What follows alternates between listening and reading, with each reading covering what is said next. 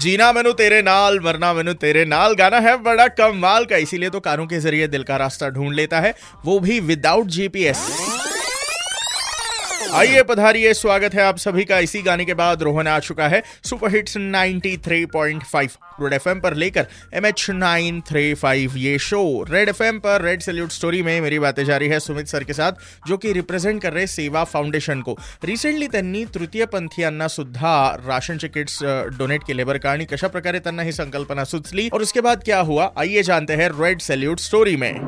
Red salute त्याच्यात घडलं असं होतं की आपण म्हणजे लोकांना मदत करत होतो, परंतु आपले एक मेंबर आहेत त्यांनी ही गोष्ट सांगितली की अशा प्रकारचे तृतीयपंथांची पण खूप मोठ्या प्रमाणात गरज आहे.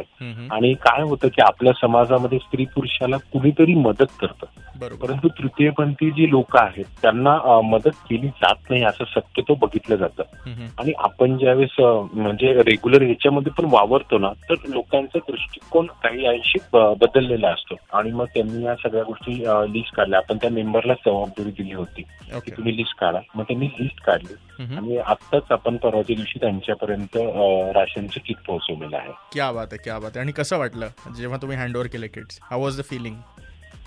तुम्हाला खरं सांगतो म्हणजे इतकं चांगलं वाटलं. त्यांनी ज्या पद्धतीने ते सगळेजण बोलले की आमच्याकडे कुणी लक्ष देत नाही आणि आम्ही म्हणजे रेग्युलर ह्याच्यामध्ये वावरू शकतो किंवा आम्ही कुणातरी मागून करू शकतो किंवा काहीतरी करतो, परंतु हा पिरियड 85 दिवसाचा झाल्यानंतर खूप कठीण परिस्थिती होती आणि सगळ्यांनाच घरच्या लोकांना त्यांची खूप अडचण होती. आणि त्यांचा जो भरभरून आशीर्वाद मिळाला ना, मला असं वाटतं तो सगळ्या मेंबर्ससाठी खूप मोठं यश मिळालेलं मी असं म्हणेन. So true. याही व्यतिरिक्त काय मेसेज आहे त्यांचा आपल्या सगळ्यांसाठी, हेच मी पोहोचवणार आहे तुमच्यापर्यंत.